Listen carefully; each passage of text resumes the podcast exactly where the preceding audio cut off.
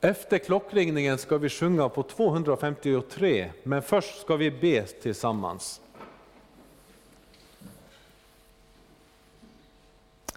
Herre, vi har kommit samman för att höra vad du Gud Fader, vår skapare, du Herre Jesus, vår frälsare, du helige Ande, vår tröstare i liv och död, vill tala till oss.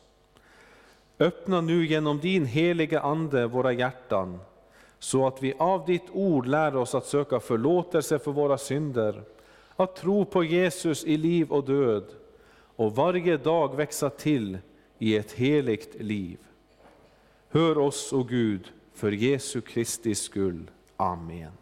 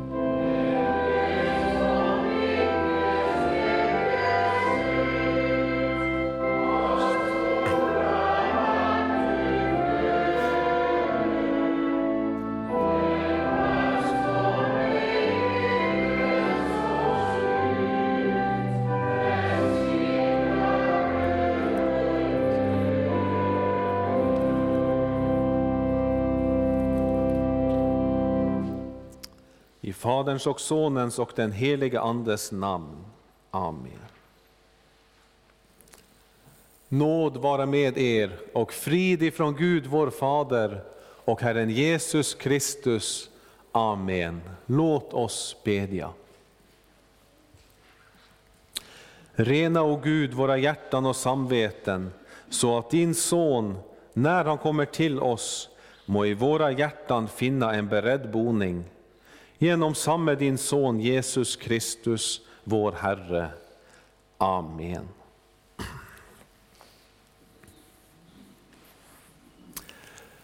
I dagens gammaltestamentliga läsning så får vi höra hur Gud upprättar sitt förbund med hela skapelsen. Han säger, jag skall upprätta mitt förbund med er. Aldrig mer ska allt liv utrotas genom flodens vatten. Aldrig mer skall en flod komma och fördärva jorden. Och detta förbund innehåller ett tecken. För lite senare säger Herren att min båge sätter jag i skyn och den ska vara tecknet på förbundet mellan mig och jorden. Ja, så hör vi om förbundet mellan Gud och Noa.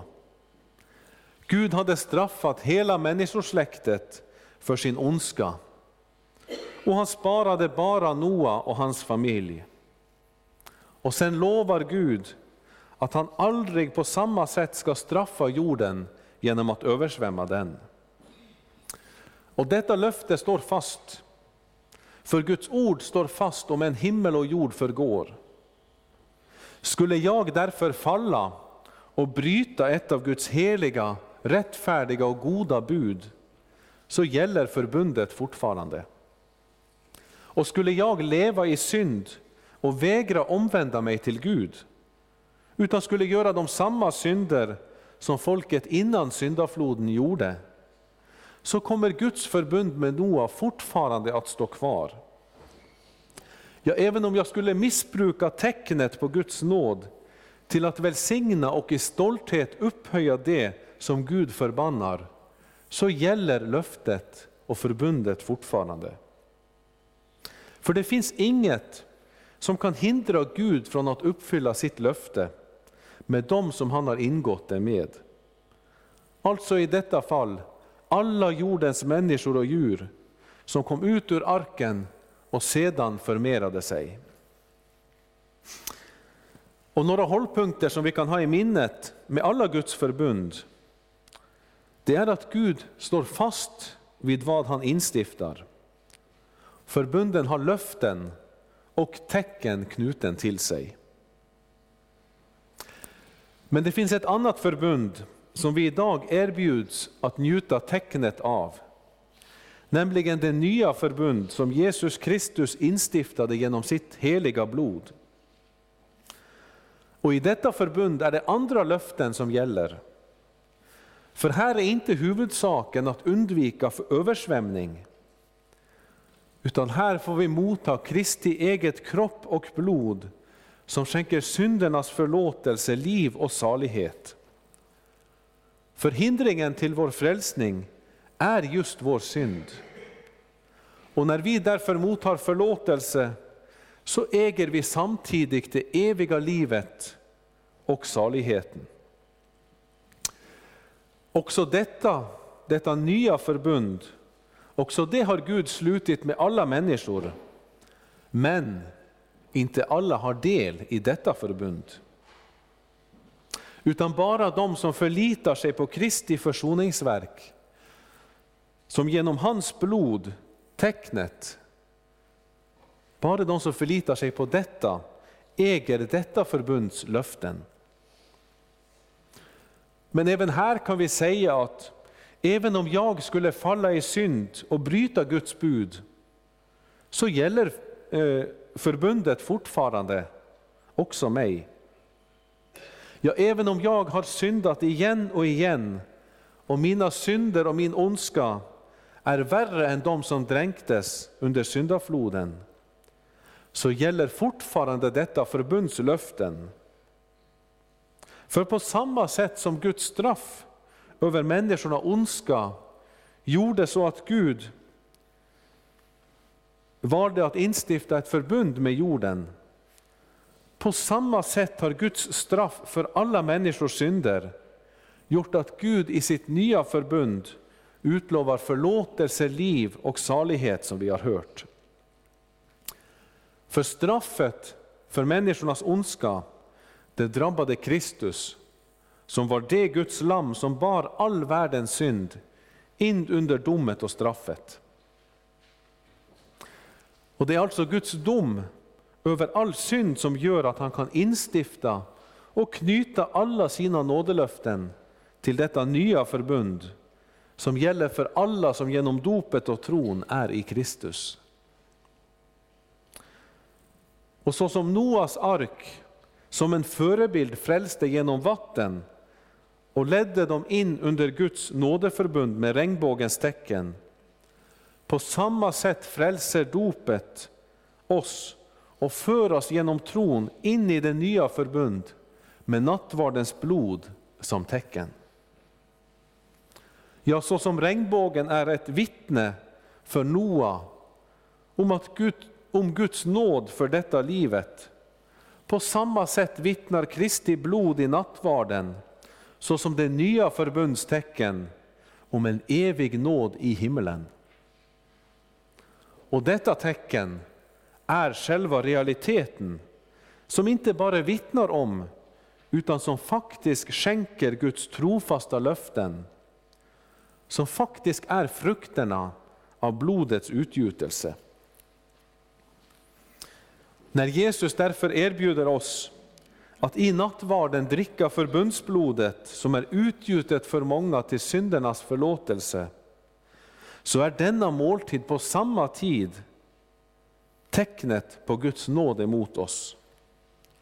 För här får vi just äta det blod som välsignar oss i det förlåtelseförbund som dopet genom vattnen frälste oss in i.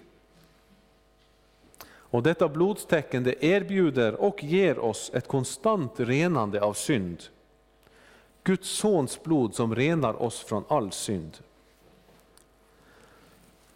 Ja, regnbågen är alltså tecknet på nåden och förbundet som gäller mellan Gud och jorden. Medan Kristi blod i nattvarden är tecknet på och innehållet på den nåd som gäller i Guds nya förbund mellan Gud och hans troende barn. Och här är alla välkomnad som tror att de är en syndare och behöver nåd, förlåtelse och frälsning. Som tror att denna frälsning endast finns hos Jesus och att han är hela världens enda frälsare. Som tror att Jesus är min frälsare och att jag i nattvarden tar emot hans kropp och blod till syndernas förlåtelse. Och som tror att nattvardens bröd är Jesu Kristi kropp och vinet hans blod.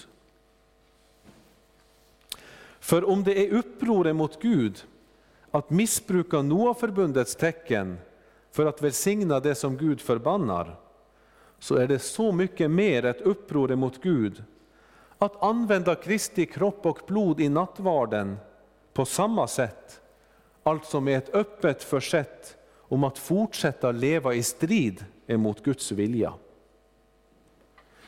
För det är de som är i Kristus som har fått nåd att förtrösta på att Sonen verkligen sonade för min synd. Som får förlita sig på att mina synder verkligen är betalda i Kristus och att jag därför här och nu står som syndfri inför Herren. Och att jag därför med frimodighet får se fram emot domens dag på grund av detta blod. Alla som därför tror att de får motta löftena som är knutna till detta blod i nattvarden, de erbjuds därför likt Noa och släkterna efter honom att se på tecknet, på blodet med förtröstan om de nådelöften som Gud har knutit till tecknet, nämligen gemenskap med hans kyrka och ett liv som sträcker sig utöver detta livet och varar för evigt. Låt oss därför genom att bekänna våra synder bereda oss för att renas av Sonens blod i syndaförlåtelsen, så att vi med frimodighet och förtröstan kan se och motta förbundsblodet och den realitet som detta tecken ger oss på ett värdigt sätt med tro på Guds ord. Ja, låt oss tillsammans be och bekänna.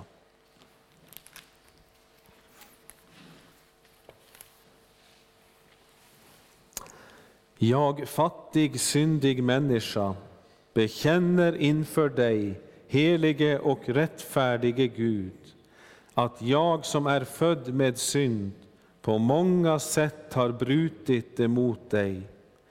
Jag har inte älskat dig över allting och inte min nästa som mig själv. Mot dig och dina bud har jag syndat med tankar, ord och gärningar. Jag är värd att förkastas från ditt ansikte om du skulle döma mig som mina synder har förtjänat.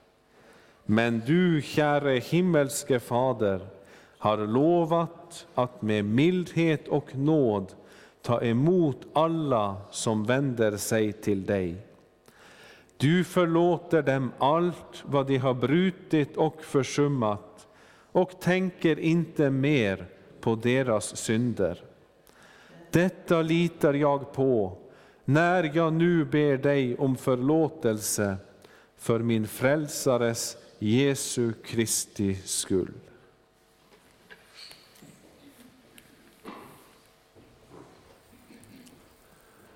Begär du dina synders förlåtelse för Jesu Kristi skull, så är i kraft av Guds ord och löfte fast och visst att Gud av nåd förlåter dig alla synder. Och denna förlåtelse tillsäger jag dig på vår Herres Jesu Kristi befallning i Faderns och Sonens och den helige Andes namn. Amen. Käre Fader i himmelen, vi tackar dig för syndernas förlåtelse genom Jesus Kristus, vår Herre. Amen.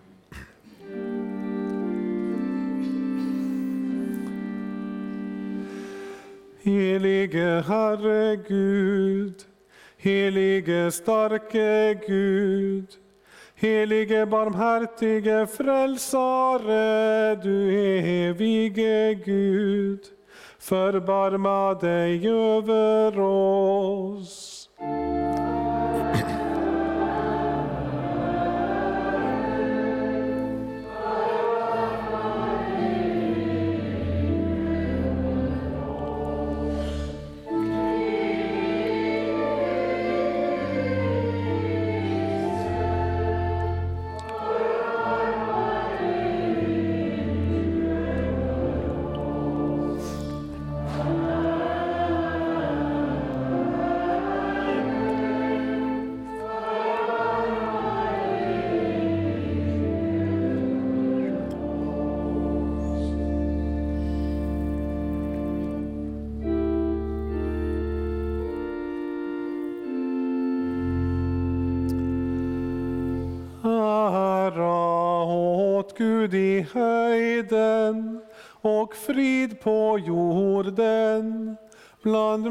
Människor som han älskar.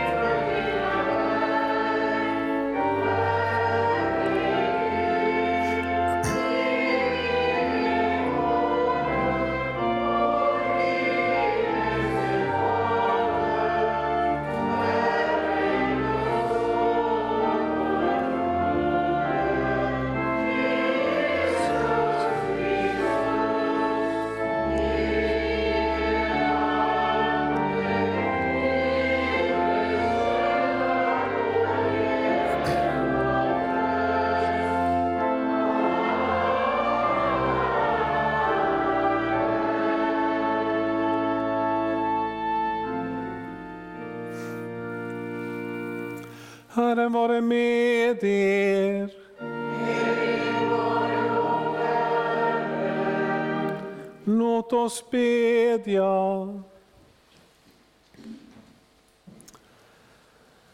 Herre vår Gud, du som är det kraftlösa styrka, hjälp oss att i tro gripa om Jesus Kristus, så att vi i honom har den kraft som fullkomnas i svaghet. Genom din son Jesus Kristus, vår Herre. Amen. Hör Herrens ord på 19 söndagen efter trefaldighet, den andra årgångens läsningar. Dagens gammaltestamentliga läsning är hämtad ur Första Mosebokens nionde kapitel, från den åttonde versen. Gud sa till Noa och hans söner, se, jag ska upprätta mitt förbund med er och era efterkommande efter er och med alla levande varelser som är hos er, fåglar, boskapsdjur och jordens alla vilda djur, alla som har gått ut ur arken, alla djur på jorden. Jag ska upprätta mitt förbund med er, aldrig mer skall allt liv utrotas genom flodens vatten. Aldrig mer skall en flod komma och fördärva jorden. Och Gud sade, detta är tecknet på det förbund som jag för all framtid sluter med er och med alla levande varelser hos er. Min båge sätter jag i skyn, och den ska vara tecknet på förbundet mellan mig och jorden. När jag låter moln stiga upp över jorden och bågen syns i skyn, ska jag tänka på mitt förbund, det som har slutits mellan mig och er och alla levande varelser, allt liv. Och vattnet ska inte mer bli en flod som utplånar allt liv. När bågen syns i skyn och jag ser på den, ska jag tänka på det eviga förbundet mellan Gud och alla levande varelser, allt liv på jorden. Och Gud sa till Noa, detta är tecknet på det förbund som jag har upprättat mellan mig och allt liv på jorden. Hör också Herrens ord ifrån dagens epistel, hämtad ifrån Hebreerbrevets elfte kapitel. Först de tre första verserna och sen från vers 7. Tron är en övertygelse om det man hoppas, en visshet om ting som man inte ser. Genom tron fick fäderna sitt vittnesbörd. Genom tron förstår vi att universum har skapats genom ett ord från Gud, så att det vi ser inte har blivit till av något synligt. Och sen från vers 7. I tron byggde Noa en ark i helig fruktan för att rädda sin familj, efter att Gud hade varnat honom för det som ännu ingen hade sett. Genom tron blev han värden till dom och ärvde den rättfärdighet som kommer av tro. I tron lydde Abraham när han blev kallad att dra ut till ett land som han skulle få i arv. Och han gav sig iväg utan att veta vart han skulle komma. I tron levde han i löfteslandet som i ett främmande land. Han bodde i tält med Isak och Jakob som var medarvingar till samma löfte. För han väntade på staden med de fasta grundvalarna, vars byggmästare och skapare är Gud. Så lyder Herrens ord. Gud, vi tackar dig. Så sjunger vi som gradualsalm 264. 264.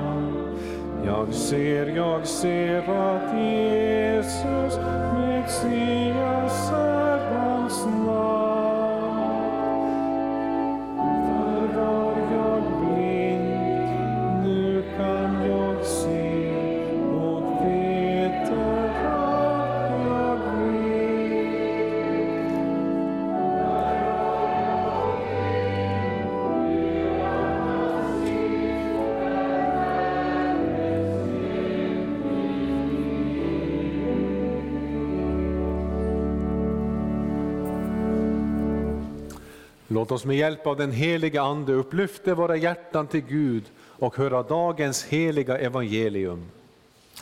Så skriver evangelisten Johannes i det nionde kapitel, först de sju första verserna och sen från vers 24. När Jesus kom gående såg han en man som hade varit blind från födseln. Hans lärjungar frågade, Rabbi, vem har syndat så att han föddes blind? Han själv eller hans föräldrar? Jesus svarade, det är varken han eller hans föräldrar som har syndat, utan det har hänt för att Guds verk skulle uppenbaras på honom. Så länge dagen varar måste vi göra hans gärningar som har sänt mig. Natten kommer då ingen kan arbeta. När jag är i världen är jag världens ljus. När han hade sagt detta spottade han på marken, gjorde en deg av saliven, smorde den blindes ögon med degen och sade till honom, gå och tvätta dig i dammen Siloam. Det betyder utsänd. Då gick han dit och tvättade sig, och när han kom tillbaka kunde han se. Sen från den 24 versen. För andra gången kallades fariseerna till sig mannen som hade varit blind och sa till honom, ge Gud äran. Vi vet att den mannen är en syndare. Han svarade, om han är en syndare vet jag inte, men ett vet jag, att jag som var blind nu kan se. De frågade honom, vad gjorde han med dig? Hur öppnade han dina ögon? Han svarade, jag har redan berättat det för er, men ni lyssnade inte. Varför vill ni höra det igen? Vill ni också bli hans lärjungar? Då hånade de honom och sade, det är du som är hans lärjunge. Vi är Moses lärjungar. Vi vet att Gud har talat till Mose, men varifrån den här mannen är vet vi inte. Han svarade, ja det är det som är så märkligt. Ni vet inte varifrån han är, och ändå har han öppnat mina ögon. Vi vet att Gud inte lyssnar till syndare, men den som tillber Gud och gör hans vilja lyssnar han till. Aldrig någonsin har man hört att någon öppnat ögonen på en som är född blind. Om han inte var från Gud skulle han inte kunna göra någonting. De svarade, du är helt och hållet född i synd och du undervisar oss. Och de körde ut honom. Jesus fick höra att de hade kört ut honom. När han fann honom sade han, tror du på Människosonen? Han svarade, vem är han Herre? Säg det så att jag kan tro på honom. Jesus sade, du har sett honom, det är han som talar med dig. Då sa mannen, jag tror Herre, och han tillbad honom. Jesus sa, till en dom har jag kommit till denna värld, för att de som inte ser ska se, och för att de som ser skall bli blinda. Så lyder det heliga evangeliet. Lovat vare du, Kristus. Låt oss nu tillsammans bekänna vår heliga kristna tro. Vi tror på Gud Fader allsmäktig, himmelens och jordens skapare. Vi tror och på Jesus Kristus, hans enfödde Son, vår Herre, vilken är avlat av den helige Ande, född av jungfrun Maria, pinad under Pontius Pilatus, korsfäst, död och begraven, nederstigen till dödsriket, på tredje dagen uppstånden igen ifrån de döda, uppstigen till himmelen, sittande på allsmäktig Gud Faders högra sida, därifrån igenkommande till att döma levande och döda. Vi tror och på den helige Ande, en helig allmännelig kyrka, det heligas samfund, syndernas förlåtelse, de dödas uppståndelse och ett evigt liv. Amen. Så sjunger vi före predikan 215.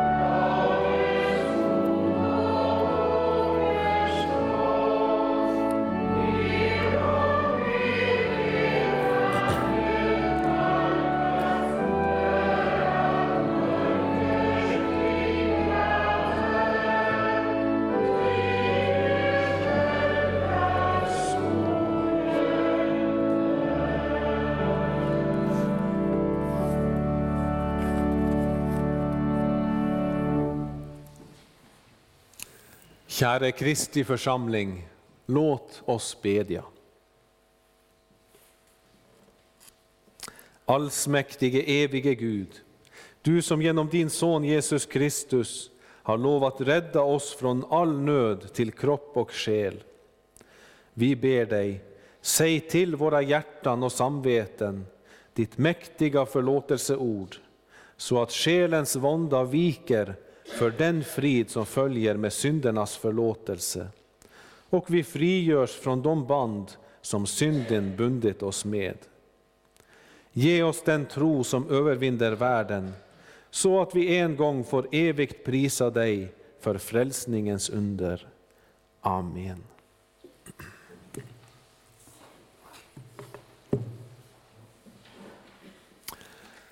Idag får vi höra att Jesus är utsänd för att göra Guds gärningar. Sen får vi ett exempel på hur Jesus faktiskt gör eller utför dessa gärningar. Det sker genom att han öppnar en blindfödds ögon. Först hans kroppsliga och därefter hans andliga ögon. Och däremellan så får vi höra hur mörkrets makter försöker hindra Jesus i att göra Guds gärningar. Det sker genom att fariseerna vägrar tro på Jesus och försöker hindra andra i att göra detsamma. Och I dagens predikan ska vi genomgå första delen av texten med särskilt fokus på öppnande av den blindas ögon. Och vi ska stanna upp för vad detta tecken faktiskt säger om Jesus och om varför han blev utsänd. Sen kommer vi att låta den senare delen kasta ljus över detta. Texten börjar med att Jesus var på sin vandring tillsammans med lärjungarna och sen såg de en blindfödd man. Egentligen ser de ju bara en blind man, men på något sätt hade lärjungarna fått reda på att han var född på detta viset. Kanske hade Jesus sagt om det, för det är ju inget konstigt att Jesus visste det. Men oavsett, lärjungarna undrar vilken synd som är orsak till att denna man blev fött blind. Var det hans egen eller kanske hans föräldrars synd som var orsaken? Och utan att gräva oss ner i vad som gjorde att de kunde tänka att mannen hade syndat innan hans födsel, så kan vi bara nämna att i judisk tradition så fanns det tankar att om till exempel en gravid kvinna gick för att offra i ett avgudatempel, så var därmed barnet i moderlivet medskyldig i offret och därmed syndade. Men i vilket fall som helst, Jesus avvisar hela tanken på någon direkt koppling mellan en särskild synd och mannens sjukdom. I vissa fall kan det finnas sådana direkta linjer, men att göra det till någon generell regel, det är att gå längre än Bibelns uppenbarelse. För vi människor har helt enkelt inte översikten över sådant. Dock märker vi i Jesus svar att det fanns en särskild anledning till att denna man föddes blind. Men det var ingen synd, utan det skedde därför att Guds gärningar skulle uppenbaras på honom. Ofta förblir Guds gärningar dolda för oss människor, men denna gången var det Guds avsikt att de skulle uppenbaras. Och med detta förstår vi att om inte vi har kontroll och översikt så har Gud det. Också över det som för oss är fördolt. Vi får därför helt enkelt förlita oss på att det som möter oss här i livet och som vi inte kan förstå, som till exempel har med sjukdom, lidande, motgång och ondska att göra. Ja, allt som vi människor kan frestas att klaga och knota emot Gud över. Allt sådant får vi lämna tryggt i Guds händer. För inget undslipper hans öga och hans allmakt. Och vi vet utifrån Herrens eget ord att för dem som älskar Gud samverkar allt till det bästa för dem som är kallat efter hans beslut. Denna blinde hade säkert många gånger undrat varför just han skulle vara blindfödd. Med alla de prövningar och svårigheter som det medförde i livet. Men om han från ett evighetsperspektiv skulle se tillbaka så skulle han nog inte ha velat byta plats med någon av dessa fariseer som med sina ögon hade forskat hela livet i de heliga skrifterna, som hade blivit rika och aktade i människors ögon, men som dock förblev andligt blinda och förmörkade.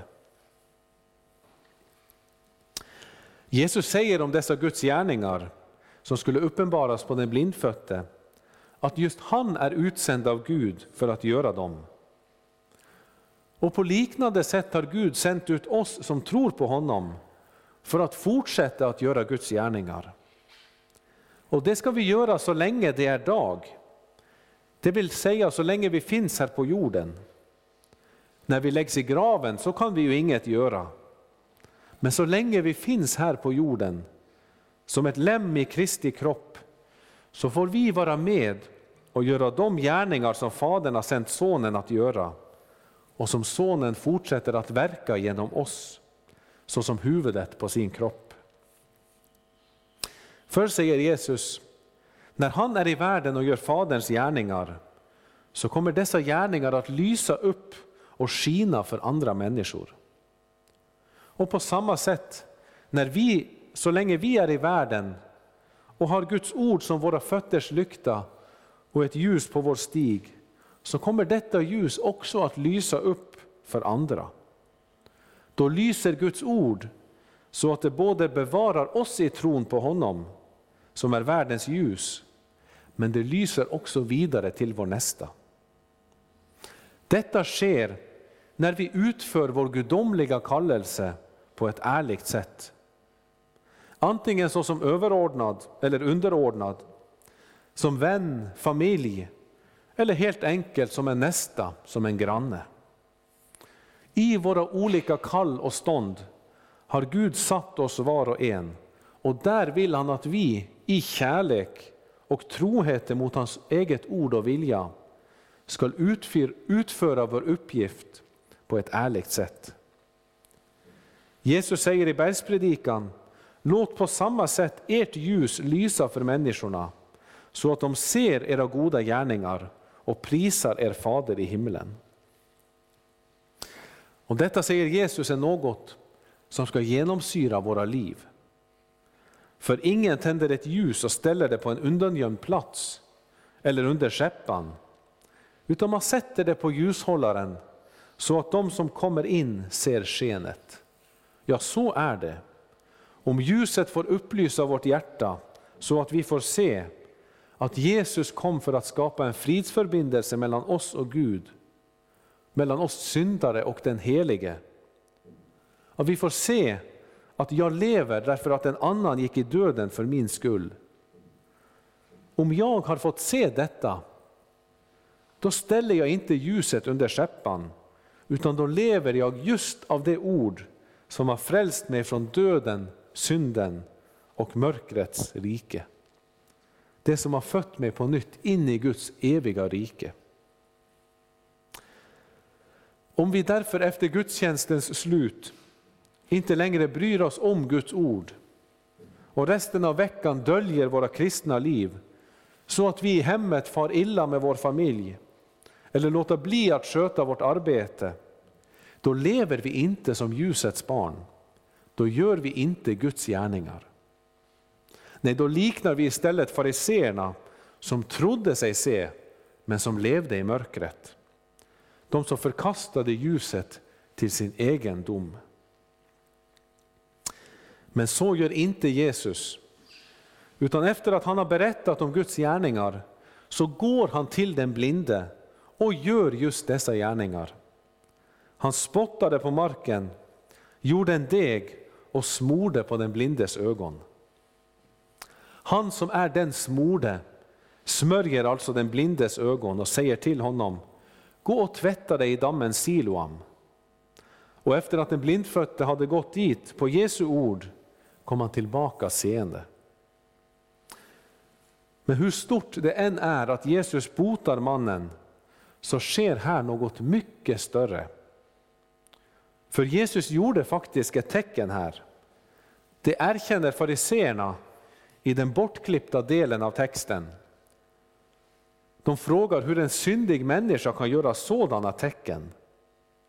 För inte sedan världens begynnelse har de någon gång hört att någon har öppnat ögonen på en blindfött. Och ett tecken, det är mera än en undergärning, mer än ett botande. För i tillägg så pekar ett tecken på något större. Det flyttar tolkningen av gärningen bort från själva gärningen i sig och över på vad gärningen betecknar. Så som vi läste till exempel i vår gammaltestamentliga läsning om regnbågen. Att regnbågen, när vi ser den så säger den oss något helt specifikt om Guds nåd och löfte. Om vi tänker på det att öppna blindas ögon så är det i det gamla testamentet tecken på att den nya messianska tid bryter fram. Profeten Jesaja säger i sitt 35 kapitel Stärk maktlösa händer, ge kraft åt vacklande knän. Säg till de motfällda, var frimodiga, frukta inte. Se, er Gud kommer med hämnd, vedergällning kommer från Gud. Ja, själv kommer han och frälser er. Då, alltså när detta sker, då säger Jesaja, skall det blindas ögon öppnas och det dövas öron upplåtas och så vidare. Jesaja förklarar här för oss något om denna som är utsänd från Gud. Nämligen att han själv är den Gud som kommer med hämnd och vedergällning. Och Jesaja förklarar vad denna Messias, han som själv är Gud, skall göra. Han säger att när Gud sänder honom för att vedergälla och hämna, så innebär det att han kommer och frälser de blinda, döva, lama och stumma. Det innebär att han kommer och stärker de maktlösas händer och ger kraft åt de vacklande knän. Gud förkunnar alltså genom Jesaja ett evangelium till de modfällda. Han säger att vi som fruktar för domen, vi som just är sådana blinda, som inte ser hur Jesu lidande och död på korset täcker över de synder som jag bara denna sista veckan har fallit i. Vi som är döva och så ofta har stängt våra öron för Guds ord. Vi som med våra lama ben har, inte har vandrat på Guds vägar för att göra Guds gärningar. Vi som är stumma och därför inte jublar i en öppen bekännelse om honom som genom tron friar oss från döden och skänker oss evigt liv. För oss som ser allt detta mörker i oss själva och som därför förstår något av den hårda domen som vi alla förtjänar. Vi som därför har tappat all kraft och signar ihop i maktlöshet för att vi har försökt att bättra oss, men märker att ju mera vi försöker att göra Guds vilja, ju mera felar och faller vi.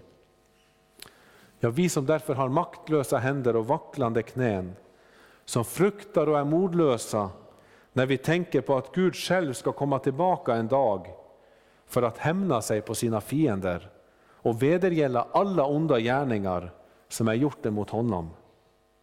För oss är Jesu tecken när han öppnar den blindföddes ögon ett tecken på att Jesus är Siloam. Det betyder utsänd. Jesus är den som Gud har sänt för att utgjuta sin heliga vrede och vedergälla all synd över. Jesus är den som Gud... Sättet som Jesus kommer för att göra detta på är ett sådant sätt som gör att vi inte ska frukta, utan att vi får vara frimodiga. För Gud kommer själv och frälsar oss. Han frälser just oss som är blinda, döva, lama och stumma. Just oss som inte har något att visa fram som kan hålla i domen. Just oss kommer Jesus själv och frälser. För saken är att Jesus var på väg till Golgata för att få Guds vredeshämnd utgjutit över sig själv. Vårt straff drabbade honom. Han var sargad för våra överträdelsers skull och slagen för våra missgärningars skull. Straffet var lagt på honom för att vi skulle få frid och genom hans sår blir vi helade. Ja, vi gick alla vilse som får, var och en av oss ville vandra vår egen väg, men Herren lät vår allas missgärning drabba honom. Lyssna därför du som oroas på grund av dina överträdelser. Hör vad Gud har gjort. Ni som var döda på grund av era överträdelser och er oomskårna natur. Också er har han gjort levande med Kristus. Han har förlåtit oss alla våra överträdelser och strukit ut det skuldebrev som med sina krav vittnade emot oss. Det har han tagit bort genom att spika fast det på korset. När den blindfödde mannen fick ögonen öppnade så pekar tecknet klart och tydligt på honom som skulle komma med frälsning till de behövade. Inte till dem som likt fariseerna vägrar att ta emot undervisning därför att de vet bättre själv. Inte för sådana som förnekar att de själva är helt och hållet födda i synd och andlig blindhet. Sådana som skryter av att vara Mose tjänare, det vill säga som ser på Guds bud som en frälsningsstege som vi människor kunde klättra upp till himlen på. Sådana har inget behov för Guds utsände, för de ser inte att de själva är blinda och döva och så vidare.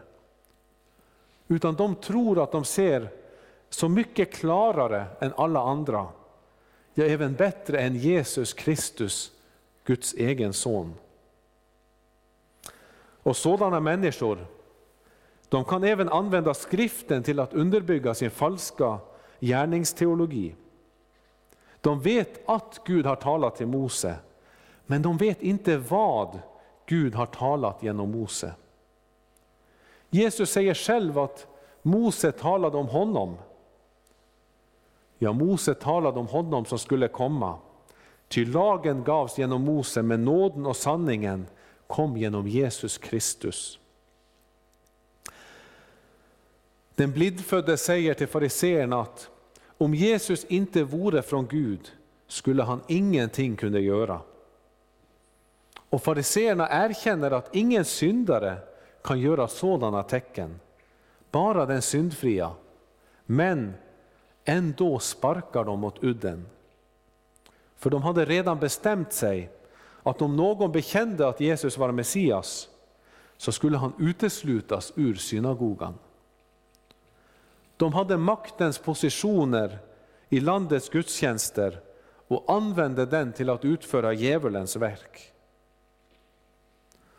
Och detta att människor i maktens positioner, vare sig religiösa eller sekulära, att de verkar i den ondes tjänst och gör så som Israels judiska auktoriteter gjorde, att de förföljer kristna, är upproriska emot Guds egen frälsning och domslut och djupast sett mot Gud själv.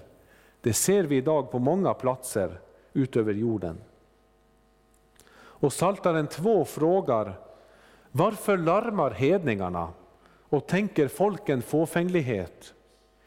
Jordens kungar reser sig upp och förstarna rådslår med varandra mot Herren och hans smorde. Låt oss slita sönder deras bojor och kasta deras band ifrån oss.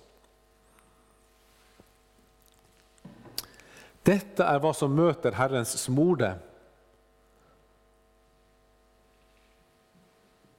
Och detta är vad som möter alla de som tillhör Herren i denna världen.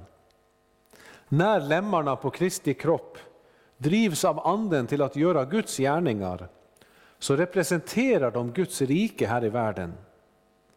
Det är därför som kristna förföljs utöver hela jorden. Så som Jesus påminner oss när han säger, kom ihåg vad jag har sagt. Tjänaren är inte för mer än sin herre. Har de förföljt mig ska de också förfölja er. Har de bevarat mitt ord ska de också bevara ert ord. Ja, så är kristnas lott i världen. Ännu har vi väl inte så mycket direkt blodsbekännelse för kristna i Sverige. Och det ska vi tacka Gud för. Men samma anda finns i de som vill hindra kristna att föra ett lugnt och stilla liv på allt sätt gudfruktigt och värdigt. Det är som Jesus säger innan dagens evangelium om de som förnekade hans ord och inte är kristna, att de har djävulen till sin fader. Och vad deras fader har begärt till, det vill de göra. Och sen säger Jesus, djävulen har varit en mördare från början och har aldrig stått på sanningens sida. Just därför förledde han Adam och Eva in under dödens dom. Och just därför fortsätter han att kämpa emot livets ljus genom olika lagar och genom olika styresmakter. Men som Saltaren 2 fortsätter, han som bor i himmelen ler, Herren bespottar dem. Vi som har fått våra ögon öppnade till att se vem Jesus är och vad han har gjort för vårt eviga väl. Vi ska veta att han är med oss. Och i allt det svåra som möter oss så skrattar han och bespottar dessa upproriska försök på att resa sig upp emot honom. Gud segrade över sina fiender på korset när han triumferade över dem. Då klädde han av välderna och makterna och förevisade dem offentligt. Och han har sedan lovat att vara med sina alla dagar. Och det är en tröst för oss när vi tänker på hur djävulen och hans rike, hans rikes upprör drabbar oss. För Guds rike har redan segrat. Och vi som är invånare i detta rike, lika så. Denna seger har vi del i när vi likt den blindfödde håller oss till sanningen. Och vi behöver inte bekänna mer än vi vet. Utan det som Herren uppenbarar för oss om Jesus, det får vi bekänna. Och när vi ställs inför makter och myndigheter så ska vi inte frukta, för Anden själv ska då ge oss alla ord. Detta blir så tydligt med den blindfötte. För inte ens dessa fariseer som är lärda, inte ens, inte ens de kan säga emot honom. Utan allt som finns kvar hos dem är enbart raseri och våld. Det är som Luther sjunger i sin reformationssalm. Mörkrets furste stiger ner, hotande och vred. Han rustar sig förvisst med våld och argan list. Likväl vi oss ej frukte. I detta raseri är det fariseernas lögn uppenbaras. De hade vägrat tro att den botade faktiskt hade varit blindfödd. Men när de kastar ut honom så glömmer de det här och så säger de att du är helt och hållet född i synd och du undervisar oss. Ja, när djävulen och hans rike inte har flera argument, när sanningen segrar, så förlorar de så att deras lögn uppenbaras. Och detta blir så tydligt i fariseernas förnekelse av att Jesus var Messias. För några kapitel innan dagens evangelium så säger de varifrån den här mannen är, det vet vi. Alltså de vet vart Jesus är ifrån. Men när Messias kommer vet ingen varifrån han är. Alltså orsaken till att de inte vill erkänna att Jesus är Messias är för att de vet varifrån Jesus är. Men när de utfrågar den blindfödde så är det motsatsen som är orsaken till att de förnekar Jesus som Messias. Då säger de, vi vet att Gud har talat till Mose, men varifrån den här mannen kommer, det vet vi inte. Ja, så är det med många av Kristi fiender idag. Det går inte att överbevisa dem, för de har redan bestämt sig. Men när ondskan får det som den vill är det också att den förlorar. Och det ser vi kanske allra tydligast på korset. Då blev ondskans seger över Jesus på samma tid deras slutgiltiga förlust. Och denna slutgiltiga seger över djävulen, den kommer att fullkomnas på sista dagen. Och Herren är inte sen med löfte, utan han vill nå så många flera med sitt segerbudskap. Det är därför som han dröjer med domens dag. Han vill öppna flera blindas ögon för det som han har gjort i deras ställe. Och det ser vi med den blindfödde. Jesus sökte upp honom och fann honom efter att fariseerna hade kastat ut honom. Och Jesus ville öppna även hans andliga ögon.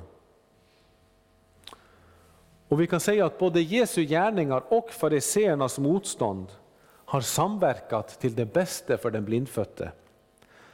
Det har gett honom en större insikt i vem Jesus är, så att när Jesus möter honom så är han redan helt redo att tro på Människosonen. Då frågar han Jesus, vem är han Herre så att jag kan tro på honom? Och sen faller han ner i tillbedelse av Jesus. Till slut så summerar Jesus sin egen sändning och säger i sista versen, till en dom har jag kommit i världen, för att de som inte ser ska se och för att de som ser ska bli blinda. Det vill säga, de som ser här, det är de som tror sig se, som inte behöver någon vidare upplysning. Dessa skall inte se. Men de som inte ser, det är de som åter och åter erkänner sin oförmåga att se, att de inte kan tro av sig själva. Dessa, säger Jesus, skall få se, nämligen det som gör dem evigt saliga. Och det konstiga med det hela är att dessa kommer även att se mer och mer av sin egen blindhet. De kommer därför alltid att vara i behov av Andens uppenbarelse för att åter få se det blod som övertäcker deras synder. Det är därför som dessa, som alltså är kristna och i Guds ögon är fullständigt rättfärdiga, det är därför som dessa håller sig till Guds ord. För de har inte bara sett honom som var från begynnelsen, som Johannes säger, utan de fortsätter att skåda. Det vill säga de fortsätter att betrakta ordet om Jesus. För de vet att endast Jesus själv, som har uppenbarat sig i Guds ord, endast han kan bevara deras ögon friska och seende. Och detta är Guds vilja med oss alla. Det är av denna anledning som Gud utsände Jesus. Och det är därför som vi samlas till gudstjänst, bekänner våra synder och så vidare. Det är för att åter förnyas i denna insikt och åter få våra ögon, ögon helt öppnade. Jag lovat vare Gud och välsignad i evighet, som med sitt ord tröstar, lär, förmanar och varnar oss. Helige Ande, skriv ordet i våra hjärtan, så att vi inte blir glömska hörare, utan varje dag får växa till i tro, hopp, kärlek och tålamod intill tidens slut och blir evigt saliga. Genom Jesus Kristus, vår Herre. Amen.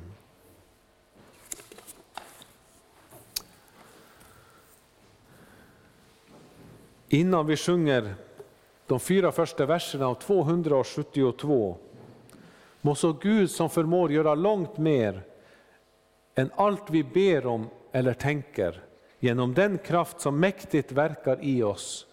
Honom tillhör äran i församlingen och i Kristus Jesus genom alla släktled i evigheternas evighet. Amen.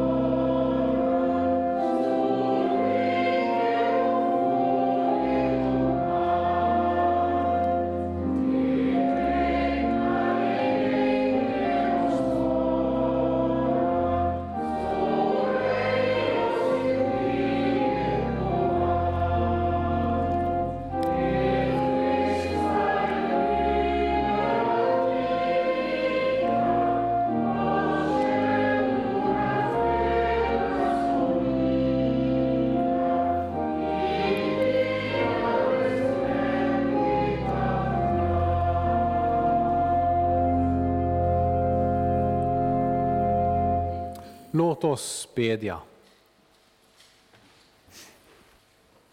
Herre vår Gud, vi ber dig, styrk och led din kyrka och samla ditt folk kring ordet och sakramenten. Låt ditt evangelium nå ut i hela världen och väcka levande tro. Ge dina vittnen kraft när de får lida för din skull. Skydda vårt land och ge vishet åt dem som har fått förtroende och ansvar i vårt samhälle.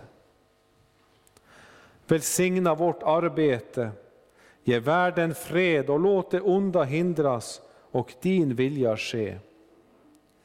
Ge oss dagligt bröd och stärk vår vilja att dela med oss åt dem som lider nöd. Låt våra hem präglas av sammanhållning, trygghet och kristen tro. Gör vår församling till ett hem dit människor kommer för att höra ditt heliga ord, bedja om din hjälp och tacka för din godhet och kärlek. Kom Herre till de sjuka, sörjande och ensamma. Särskilt ber vi för barnet i moderlivet, om ditt skydd och din räddning. Herre, värn om livet från dess naturliga början till dess naturliga slut. Sänd oss till dem som behöver vår omtanke och vårt stöd. Följ oss hela livet med din nåd. Gör oss fasta i tron och låt oss till sist komma hem till din eviga glädje. Genom Jesus Kristus, din Son, vår Herre. Amen. Som beredelsesalm kan vi sjunga 388, de fyra första verserna.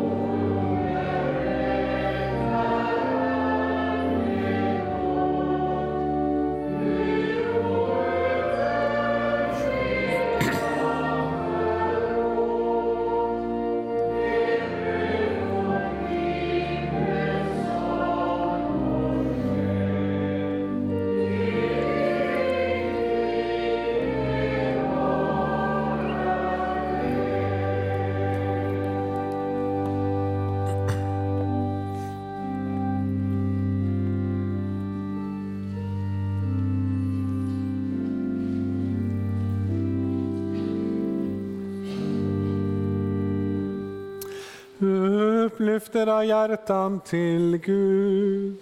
Våra hjärtan.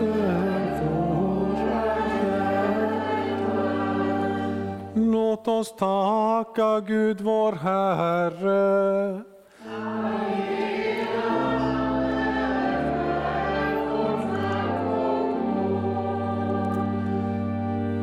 Ja, sannerligen du ensam är värt vårt lov. Allsmäktige Fader, helige Gud. Dig vill vi prisa och välsigna genom Jesus Kristus, vår Herre. Du är en fader för oss människor. Du nämner oss alla vid namn och håller världen i dina händer. Ty därtill har du skapat oss och därför gav du oss livet. Att vi skulle höra samman med dig och vara ditt folk på jorden. Därför vill vi med dina trogna i alla tider och med hela den himmelska härskaran prisa ditt namn och tillbedjande sjunga.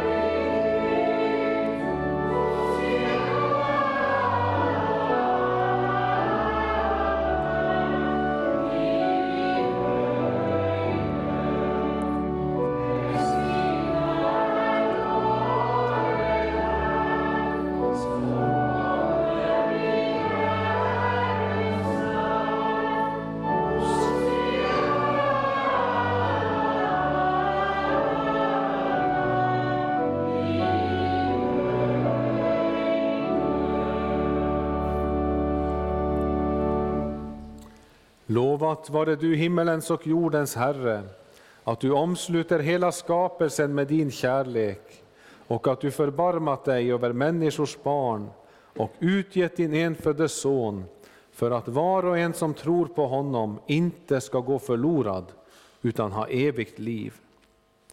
Vi tackar dig för den frälsning du har berett åt oss genom Jesus Kristus. Bered oss genom din helige Ande att ta emot honom när han kommer till oss i sin heliga nattvard. Amen. I den natt då vår Herre Jesus Kristus blev förrådd tog han ett bröd, tackade, bröt det och gav åt lärjungarna och sade Tag och ät. Detta är min kropp som blir utgiven för er. Gör detta till min åminnelse.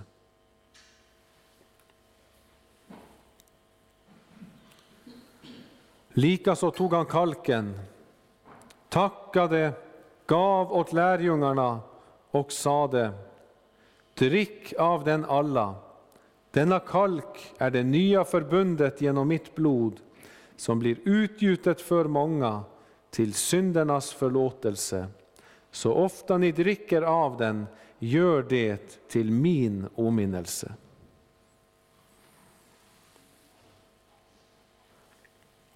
Amen. Din död förkunnar vi, Herre. Din uppståndelse bekänner vi till dess du kommer åter i härlighet.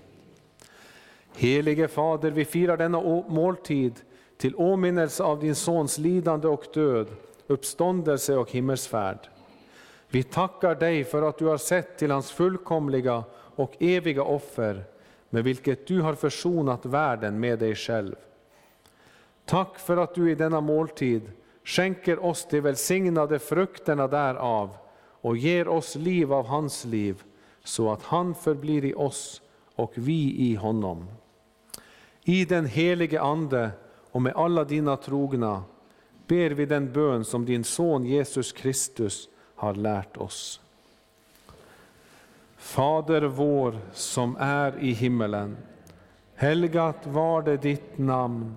Tillkomme ditt rike. Ske din vilja så som i himmelen, så och på jorden. Vårt dagliga bröd giv oss idag och förlåt oss våra skulder så som och vi förlåta dem oss skyldiga äro.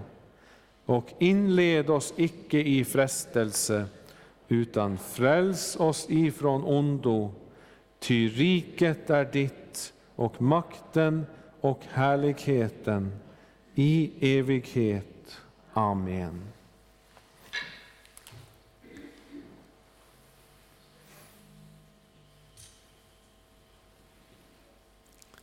Herrens frid vara med er.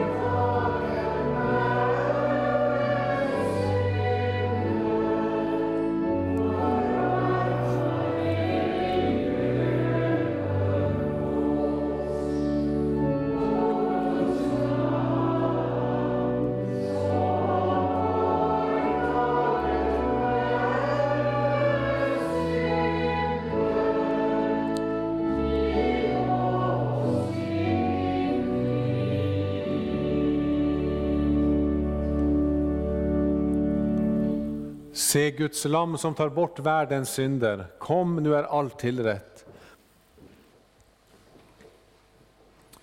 Kristi kropp för dig utgiven.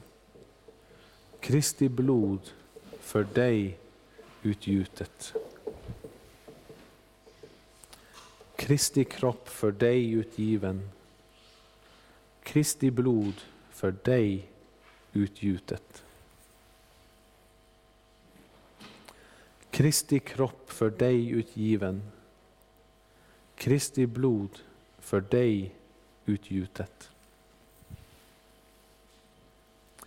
Kristi kropp för dig utgiven, Kristi blod för dig utgjutet.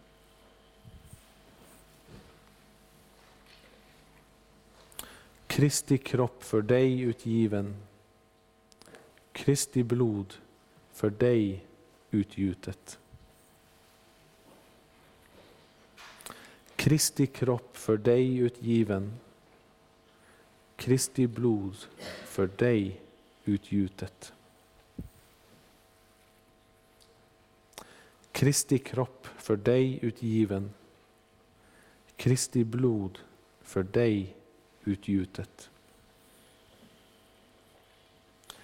Kristi kropp för dig utgiven, Kristi blod för dig utgjutet. Vår Herre Jesus Kristus, vilkens kropp och blod ni här har mottagit, bevara er till evigt liv. Amen. Gå i Herrens frid. Låt oss bedja. O Gud, Tack för dina gåvor, din kärlek, din förlåtelse, din närhet. Tack för att vi får gå från denna nattvard med din son i våra hjärtan. Hjälp oss att bära hans kärlek vidare. Din är makten och äran i evighet. Amen. Amen.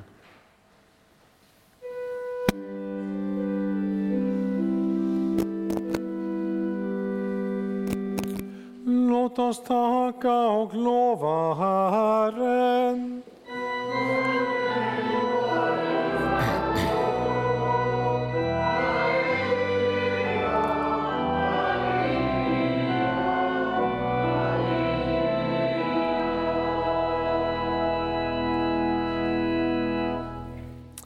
Tag emot Herrens välsignelse. Herren välsigne er och bevare er. Herren låter sitt ansikte lysa över er och vara er nådig. Herren vände sitt ansikte till er och give er frid. I Faderns och Sonens och den helige Andes namn.